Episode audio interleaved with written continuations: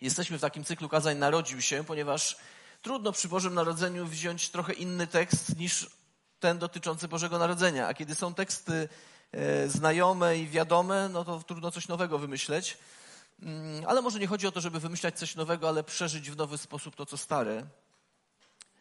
I to dzisiejsze moje przesłanie zatytułowałem sobie o to, co będzie dla was znakiem. Gdybyś miał albo gdybyś miała poprosić Pana Boga o znak, o jakiś znak Jego obecności, o jakiś znak tego, że y, przekonałbyś się bądź przekonałabyś się o Jego działaniu czy istnieniu, to co to by było? Co by mogło Cię przekonać o tym, że Bóg jest, istnieje i ma wpływ, realny wpływ na nasze życie? Może nie ma czegoś takiego. Może jest coś takiego. Ale kiedy patrzymy na historię, historię ludzkości, a też historię biblijną, to widzimy, że Pan Bóg dał między innymi tęczę. Różne one rzeczy dziś symbolizuje, ale dał tęczę, żeby pokazać, że już nigdy więcej nie zaleje całej ziemi i już zawsze będzie kochał i miłował człowieka. I od tamtej pory to się nie zmieniło aż do dziś. Za każdym razem, kiedy widzicie na nieboskłonie te kolory, można o tym pomyśleć. Była też taka historia, w której jednym ze znaków był krzew, który płonął i nie był w stanie spłonąć. To było związane z Mojżeszem. E, I Mojżesz otrzymał ten wielki znak po to, że to miało coś wnieść i powiedzieć w jego życiu. W przeciwieństwie do, tego, do tych dwóch historii, pasterze też otrzymali znak. Zobaczyli anioła, który powiedział im wspaniałe przesłanie. O tym mówiliśmy dwa tygodnie temu że przed narodzeniem Chrystusa działy się ponadnaturalne rzeczy, bo to, że przyszedł w naturalny sposób, narodził się jak każde inne dziecko, to przed jego przyjściem działy się przedziwne rzeczy. Wspaniałe, niezwykłe. Ale kiedy pasterze dotarli już do dziecka, to już nie było fanfar. To już nic niezwykłego tam się nie działo. Po prostu urodziło się jakieś dziecko tam, gdzie w innym miejscu nie mogło się urodzić, tam, gdzie akurat przyszły bóle porodowe na Marię. Jeśli ktoś z nas, ja nie, ale jeśli ktoś z nas rodził dziecko, to wiecie, że można coś zaplanować, ale tak naprawdę to nigdy nie wiadomo, kiedy ono się narodzi. Można nawet coś zbadać, ale nie znamy dnia ani godziny, kiedy się narodzi. To było dziecko urodzone, mówiąc tak popularnie naszym językiem, w stajni, tak naprawdę w skale czy w jamie skalnej, e, w miejscu, gdzie przebywały zwierzęta. Bo gdzie miał się urodzić baranek, jeśli nie w stajni? To taka jedna z myśli, które chcę zostawić. Jezus jest nazwany barankiem, który został posłany na naszą Wielkanoc, tak mówi pierwszy list do Koryntian. Więc gdzie miał się urodzić baranek, jeśli nie w stajni jeśli nie w żłobie? Ale posłuchajmy tekstu zapisanego, już znanego, bo e, cytuję go od dwóch tygodni w Ewangelii Łukasza w drugim rozdziale od 12 do 14 wersetu. Oto co będzie dla was znakiem. Znajdziecie niemowlę owinięte w pieluchy i ułożone w żłobie. I natychmiast pojawiły się obok anioły zastępo wojsk niebieskich, wielbiły Boga słowami. Chwała na wysokościach Bogu, a na ziemi pokój ludziom Jemu miłym. Wiecie, Boże Narodzenie jest corocznym wyzwaniem, bo słyszymy tę historię albo znamy ją, w zależności od tego, ile mamy lat i od kiedy zaczęliśmy czytać, to najprawdopodobniej w kulturze, w której żyjemy, od zawsze gdzieś ją słyszeliśmy. Jeśli słyszałeś o Bożym Narodzeniu, to słyszałeś o Marii, o aniołku Gabrielu, choć to nie był aniołek, tylko anioł, o niebezpiecznej podróży do Betlejem, e, o dekrecie Ceza, Ceza, Ceza, Cezara, przepraszam, o szalonej zazdrości Heroda, o tym, że wymordowano wtedy wszystkie dzieci do drugiego roku życia po to, żeby pozbyć się Jezusa, bo Herod czuł się zagrożony. I o mędrcach, o tych, którzy w tamtym byli elitą intelektualną i którzy przyszli i złożyli pokłon i dali dary, bo gwiazda nieboskłonie, która ich prowadziła, tam ich doprowadziła. Niektóre z tych rzeczy są poparte faktami historycznymi, niektóre z nich są zapisane tylko i wyłącznie w Piśmie Świętym. Możemy w to wierzyć bądź nie wierzyć, ale często powtarzam, że jeśli ktoś e, o jednej rzeczy mówi, a ktoś inny ma kontrargument, to zazwyczaj jeden z nich się myli. Jaki to znak i dlaczego taki znak Pan Bóg posłał na ziemię? Wiecie, my mamy różne znaki. Kiedy byśmy popatrzyli na nasze życie, można by dzisiaj powiedzieć, mamy różne tatuaże, ci, którzy je mają, i one coś oznaczają. Mamy krzyż maltański, mamy błyskawice, mamy rybkę, Virtuti Militari, krzyż orła białego, układ chemiczny pierwiastków, mamy chrzest. To są przeróżne znaki, które coś nam mówią do naszego życia. One mówią albo nie dotykaj, albo mówią za tym stoi jakaś idea, albo mówią coś popieram, albo czemuś się przeciwstawiam. I jaki znak wybrał Pan Bóg, żeby przekonać i pokazać ludzkości, że kocha tę ludzkość i że chce, żeby ta ludzkość, ten człowiek, ty i ja, żebyśmy wrócili albo rozpoczęli relację z nim. Chrzest jest jednym z takich znaków, znaków fizycznych tu na ziemi, mających wyraz w duchowej rzeczywistości. On wybrał dziecko owinięte, w paski materiału, które leżało w, grobie, leżało w żłobie, nie w grobie, w grobie potem. Więc słowo stało się ciałem i przyszło na ziemię, żeby zamieszkać pośród nas. Słowo stało się ciałem. Na to słowo Bóg stworzył świat. Na to słowo wiele rzeczy dzieje się w naszym życiu. Często słowa mogą spowodować, że ktoś rozkwita, bądź w kimś coś powodujemy, że umiera. Słowa mają moc. I na to słowo ono zostało wcielone i zamieszkało w pośród nas w postaci żywego człowieka. Kiedy anioł mówił o znaku, to jest grecki zaimek, przedimek określony. Używa słowa, które ogólnie odnosi się do nadprzyrodzonego znaku od Pana Boga, którego nikt nie może przegapić. Wiecie, to jest tak, znowu z historii biblijnych, jak Morze Czerwone, które się rozstąpiło. Różne są idee na ten temat, ale to, co mówimy, że rozstąpiło się i Izraelici przeszli, od pokoleń to powtarzają i gdybyście zapytali e, kogoś pochodzenia żydowskiego, to wiedziałby o historii dotyczącej Morza Czerwonego. To był jeden ze znaków. Czy chodzenie po wodzie, kiedy Pan Jezus to zrobił, wyszedł i chodził po wodzie. To są znaki, które znamy. Niektórzy mówią, że to są historie jakieś tam, pokazujące nam coś. Jako ludzie wierzący wierzę, że to są prawdziwe historie, które wydarzyły się i są na to dowody i historyczne, pozahistoryczne, biblijne i pozabiblijne. Warto to sprawdzać.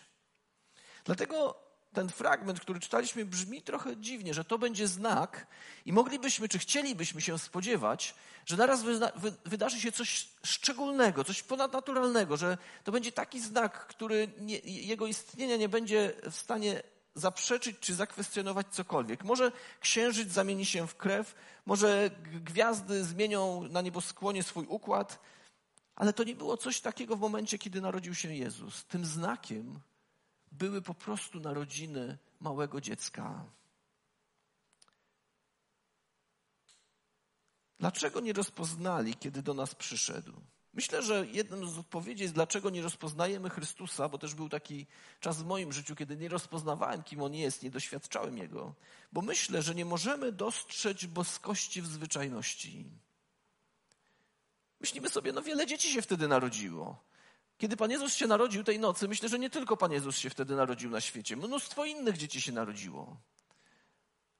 Ale Jego narodziny, bądź jego, od Jego poczęcia, jak czytamy tę historię, były przedziwne i przyszedł w przedziwny sposób. Po pierwsze, jego człowieczeństwo. Znajdziesz dziecko, mówi ten tekst. Dziecko to wszystko, co mówi ten grecki tekst. Znajdziesz dziecko, niemowlę, noworodka. Jest to coś zwyczajnego. Coś, co dla ludzi być może nie było zaskakującego. Ale powiedzenie, że Chrystus urodził się jako niemowlę, stawia nas twarzą z twarz z prawdą wcielenia.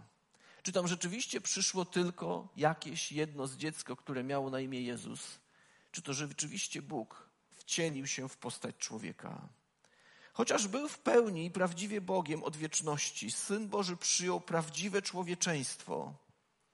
Został poczęty w łonie Marii i urodził się w Betlejem. Nie był pół Bogiem i pół człowiekiem, ale w pełni Bogiem i w pełni człowiekiem. Nie przestał być Bogiem, chociaż odłożył na bok zewnętrzną chwałę królestwa, w jakim przebywał. I myślę, że to jest centralna prawda chrześcijaństwa. Bóg wszedł w historię ludzkości, żeby zapewnić nam zbawienie. Nie tylko po to, żeby uzdrawiać, nie tylko po to, żeby uwalniać, nie po to, żeby teologowie mogli się spierać albo y, y, osoby o innych poglądach, czy to było prawdą, czy nie było. Jezus wcielił się po to, żeby dać odpowiedź na pytanie, które myślę, że wielu z nas być może zadaje sobie w różnych momentach swojego życia. Czy życie się tu kończy, czy nie? Jeśli się kończy, no to, no to koniec, ale jeśli się nie kończy, to czy jest coś dalej? I czy Chrystus, Jego narodzenie, ma jakiś wpływ na to, co jest dalej?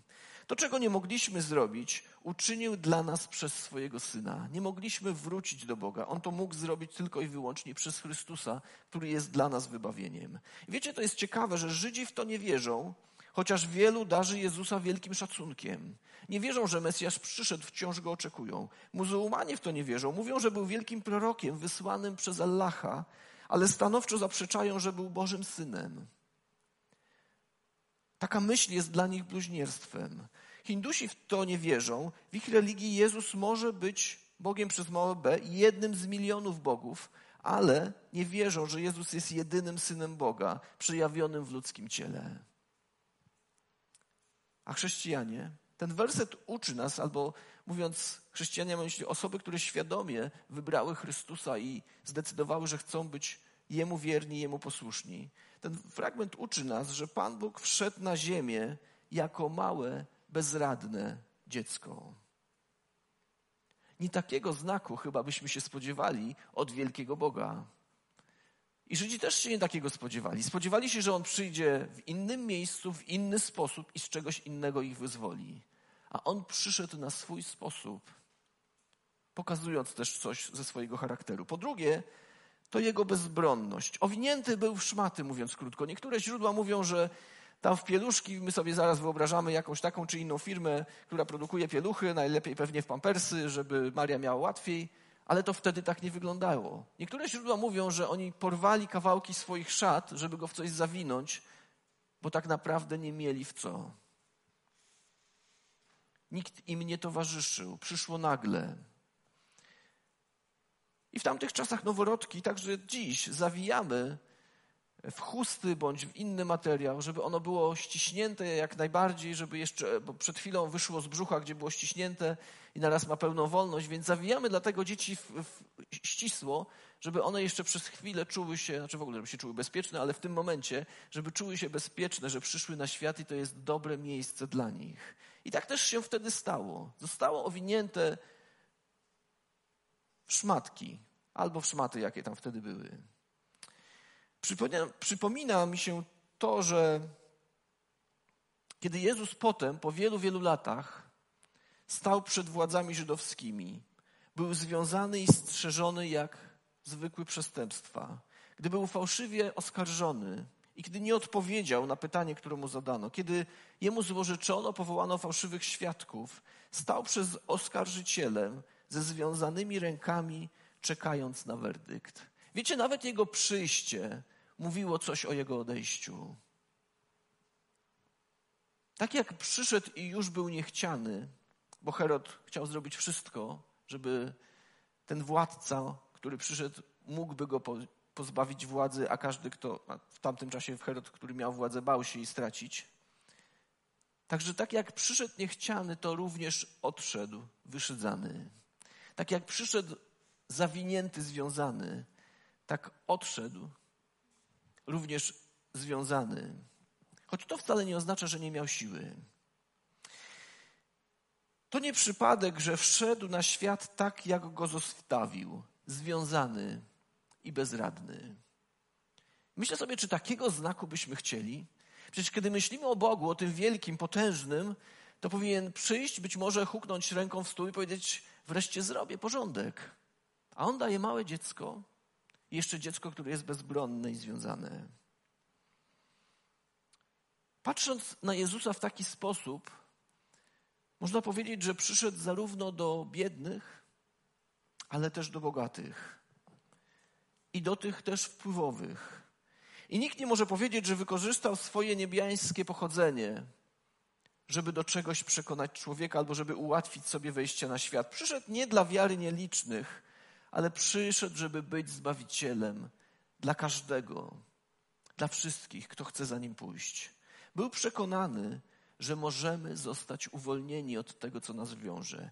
Daria mówiła, że czasami sobie gdzieś tam nie radzi w różnych, każdy z nas sobie w różnych momentach życia nie radzi. Ale myślę, że już to wiemy, że szkoła to nie wszystko, że idee to nie wszystko, że jest jeszcze to normalne, autentyczne życie, kiedy zostajesz w swoim mieszkaniu czy pokoju, czy w swoich myślach i tak naprawdę szukasz tego, co ma sens. I tu często brakuje nam kogoś, kto by nam go nadał. I patrząc na ten tekst, trzecia rzecz, o jakiej myślę, to jego pokora. Leżał w żłobie. Wiecie, nikt z nas nie chciałby dzisiaj urodzić się w taksówce na ulicy czy na stacji benzynowej. Słyszymy gdzieś takie przypadki są, bo gdzieś nie zdążyli dojechać do szpitala i trzeba było odebrać podróż. Czy w, no jeszcze jak w samolocie, to jeszcze fajnie by było, bo linie lotnicze mówią, że jak się urodzi w samolocie, to znaczy dzisiaj już nie, ale kiedyś to będziesz mógł całe życie latać z tymi liniami bezpłatnie. No to tam może ktoś chciałby się urodzić, choć ta kobieta, która rodzi, myślę, że nie chciałaby rodzić jednak w samolocie. Więc Pan Jezus przyszedł rodząc się i w żłobie czy w jakimś skalnym E, w skale, które było wyżłobione coś, żeby tam mogły karmić się zwierzęta. Bo w pierwszym wieku stajnie były często niczym więcej jak kręgiem kamieni położonym wokół wydrążonej w jaskini na zboczu jakiegoś wzgórza. Tak to wyglądają. Wiecie, to nie była stajenka z siankiem i tam było ciepło i te małe baranki przychodziły i tą, w tym jasnym futerkiem ocierały się. Jeśli ktoś miał z owcami do czynienia, to wiecie, że to nie jest białe i nie pachnie. Znaczy pachnie, ale owcą. Więc to nie tak wyglądało. Myślę, że mamy tego świadomość, ale kiedy zaczniemy sobie to przypominać, uświadamiać w jakiś nowy sposób czy inny sposób, to być może coś nam to pokaże z charakteru Chrystusa. Czy jest tu jakaś wskazówka na temat tego, że Jezus przyszedł, żeby dokonać pewnego dzieła, wykonać pewną myśl? Wierzę, że jest. To dziecię leżące zapomniane w odsłoniętej stajni było znakiem dla nas wszystkich i to jest prawdziwe wcielenie. Jezus przyszedł nie dla wybranych, nie dla jakichś duchownych laików, takich czy innych, ale przyszedł dla wszystkich. Dla wszystkich to nie oznacza, że jesteśmy jakąś masą ludzką, ale dla wszystkich indywidualnie, dla każdego z nas. Stał się niczym, przyjmując naturę sługi stworzonego na podobieństwo człowieka. On nie miał wtedy znaczenia, choć sam Herod jednak się go obawiał. Nie było aureoli, żadnych widocznych aniołów, kiedy się rodził. Wcześniej był, ale kiedy się rodził, była Maria i Józef pozostawieni. Tak się zastanawiałem czasami, nie wiem, czy wy myśleliście. No byli tam sami, ale no jak odcięli pępowinę, tak z punktu widzenia medycznego? Jak do zakażenia nie doszło jakiegoś? Jak potem, e, jeśli ktoś arkana porodu miał, jak łożysko wyszło z Marii. Jak to się stało wszystko? Tak sobie myślę. Nie ma na to odpowiedzi, ale kiedy, kiedyś, kiedy znajdę się przy Panu Bogu dzięki Jego łasce, to chciałbym wiedzieć, jak to tak naprawdę. Przecież niektórzy mężczyźni mdleją przy porodach, przecinając, prawda, że tak bywa. Jak ten Józef musiał sobie poradzić?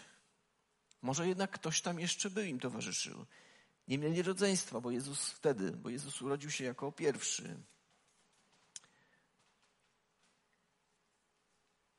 I myślę, że jedną z odpowiedzi na to jest to, że Bóg jest Bogiem wielkich niespodzianek. Bóg jest Bogiem wielkich niespodzianek. My myślę, że lubimy niespodzianki, szczególnie jeśli one są miłe i przyjemne dla nas. Dla nas. Ale Boże Narodzenie jest pełne niespodzianek. Możemy spojrzeć w niebo i zobaczyć gwiazdę, ale nie możemy powiedzieć, skąd się wzięła ani dokąd zmierza. Nawet jeśli ktoś troszkę bardziej się zagłębił, to to, co widzimy, to tego może już nie być, bo jeśli dobrze wiemy, prędkość światła, czyli to, co tam świeci, już może tego nie być i już może nie świecić, a my to jeszcze widzimy. Takie niby proste, ale nieoczywiste, albo nie dla wszystkich oczywiste. I to samo dotyczy Boga, który stworzył gwiazdy. Widzimy Boga działającego na świecie, ale nie możemy powiedzieć, gdzie był ani co zrobi dalej. Możemy próbować przewidywać, ale nie możemy tego powiedzieć. Myślę, że to wielka pociecha dla nas, że Bóg przypomina nam, że jest Bogiem, który przychodzi w postaci człowieka, chcąc nas pojednać ze sobą. Bo mamy ludzkie tęsknoty i na te ludzkie tęsknoty mamy Boże odpowiedzi. Wiecie, wczoraj kogoś, kilka osób, ale jedną z osób odwiedziłem w domu i naprawdę tak się ucieszyłem, że aż się wzruszyłem, że zobaczyłem żywego człowieka na żywo razem z jego dziećmi. Można by powiedzieć, przecież to takie normalne, no kiedyś było, że ktoś się z kimś widywał. A dzisiaj, kiedy nie mamy tak bardzo tej możliwości swobody jeszcze, to mamy takie tęsknoty, żeby z kimś pobyć na żywo, żeby z kimś porozmawiać, a może posiedzieć w milczeniu, ale w jednym pomieszczeniu bez zasłoniętej twarzy. Takie zwykłe ludzkie tęsknoty. I wierzę, że też w duchowej rzeczywistości, tam gdzieś w Twoim środku, w moim środku, mamy pewne tęsknoty i boskie odpowiedzi. Nic dziwnego, że świat tęsknił za nim i głęboko za nim tęskni dzisiaj. Jedynie oczami wiary możemy zobaczyć Chrystusa. Daria jest jedną z osób, która oczami wiary zrobiła to, co zrobiła, żeby coś pokazać Chrystusowi. Nie nam tutaj, ale coś pokazać Panu Bogu, w którego wierzy i którego kocha.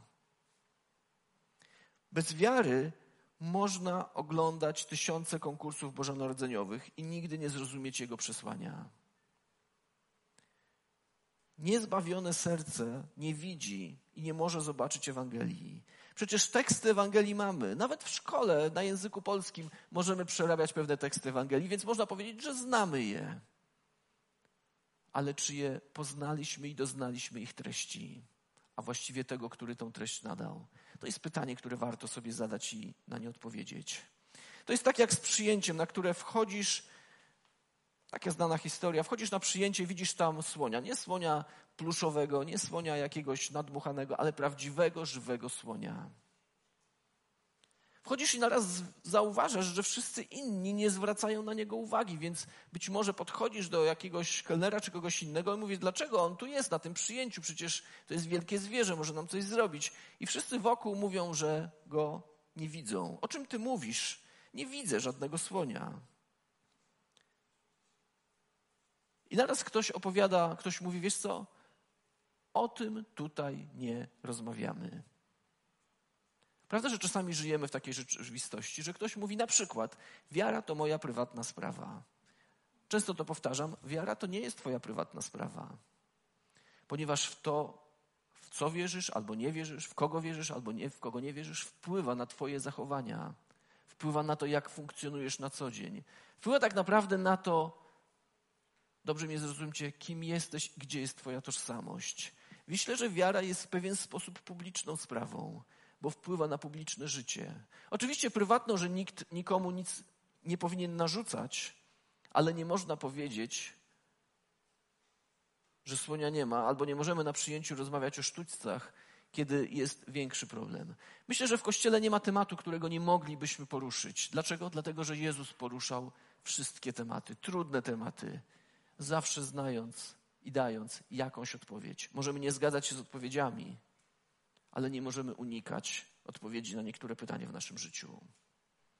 Wiecie, to czasami jest taki współczesny dialog religijny. Spotykamy się, żeby porozmawiać o etyce, o moralności, o smutnym stanie rodziny, o samobójstwach, które dotyczą niejednokrotnie być może bliskich. Potrzebujemy lepszej edukacji, Naszych, nasze nadzieje pokładamy w przyszłości, ogromnych możliwościach e, społecznych, ekonomicznych, w rozwoju nauki, ale nie mamy odwagi wspomnieć o Chrystusie, który jako jedyny przyjął postać człowieka. Zamiast tego rozmawiamy o sztućcach, które są na tym przyjęciu zwanym życiem. I myślę, że scena w Betlejem jest bardzo prosta. Jest mama, jest tata i jest dziecko. I w ten sposób słowo stało się ciałem. Czasami za proste, żeby za tym pójść albo żeby w to uwierzyć. To, co robi Bóg, jest proste i jasne. Przesłanie dla nas również jest proste i jasne. Ci, którzy przychodzą z prostą wiarą do Chrystusa, doznają w nim tak bardzo oczekiwanego pokoju i spokoju. To jest Boża obietnica, którą czytałem. Wiecie, małe dzieci powinny przyjść, bo on sam do Chrystusa, bo on sam był kiedyś małym dzieckiem. Młode kobiety powinny przychodzić, bo Maria była młodą kobietą, która była Bożym narzędziem w niesieniu Chrystusa czy w przyniesieniu na świat. Młodzi mężczyźni powinni przyjść, bo Józef był młodym mężczyzną, który miał wielką wiarę w Pana Boga. Starsze kobiety powinny przychodzić, bo Anna, prorokini Anna, była starszą osobą, która oczekiwała przyjścia Pana. Tak mówi tekst biblijny. Powinni przyjść też osoby w dojrzałym wieku, mężczyźni, bo sędziwy Symeon czekał na pocieszenie, które miało wyjść z rodu Dawidowego i był to Chrystus. Pracujący mężczyźni i kobiety powinni przyjść do Chrystusa, ponieważ pasterze, ta najniższa w tamtym czasie klasa społeczna, nie chcę żadnej klasy społecznej obrażać, ale no, taka, która prostych czynności się i mała, ponieważ pasterze reprezentują wszystkich, którzy pracują ciężkimi rękami, żeby zarobić na życie. I oni także przyszli do Betlejem. Chrystus także przyszedł do nich. I wreszcie wysoko wykształceni w świecie, w tamtym świecie, w tym świecie, powinni przyjść, bo mędrcy z darami przyszli do Chrystusa. I oni także ukłonili się i oddali cześć królowi. Z jakiegoś powodu go rozpoznali. Zaskakującym znakiem Boga jest to niemowlę owinięte kawałkiem materiału. I zakończę kilkoma stwierdzeniami. Gdyby świat potrzebował tylko edukacji, Bóg posłałby nauczyciela.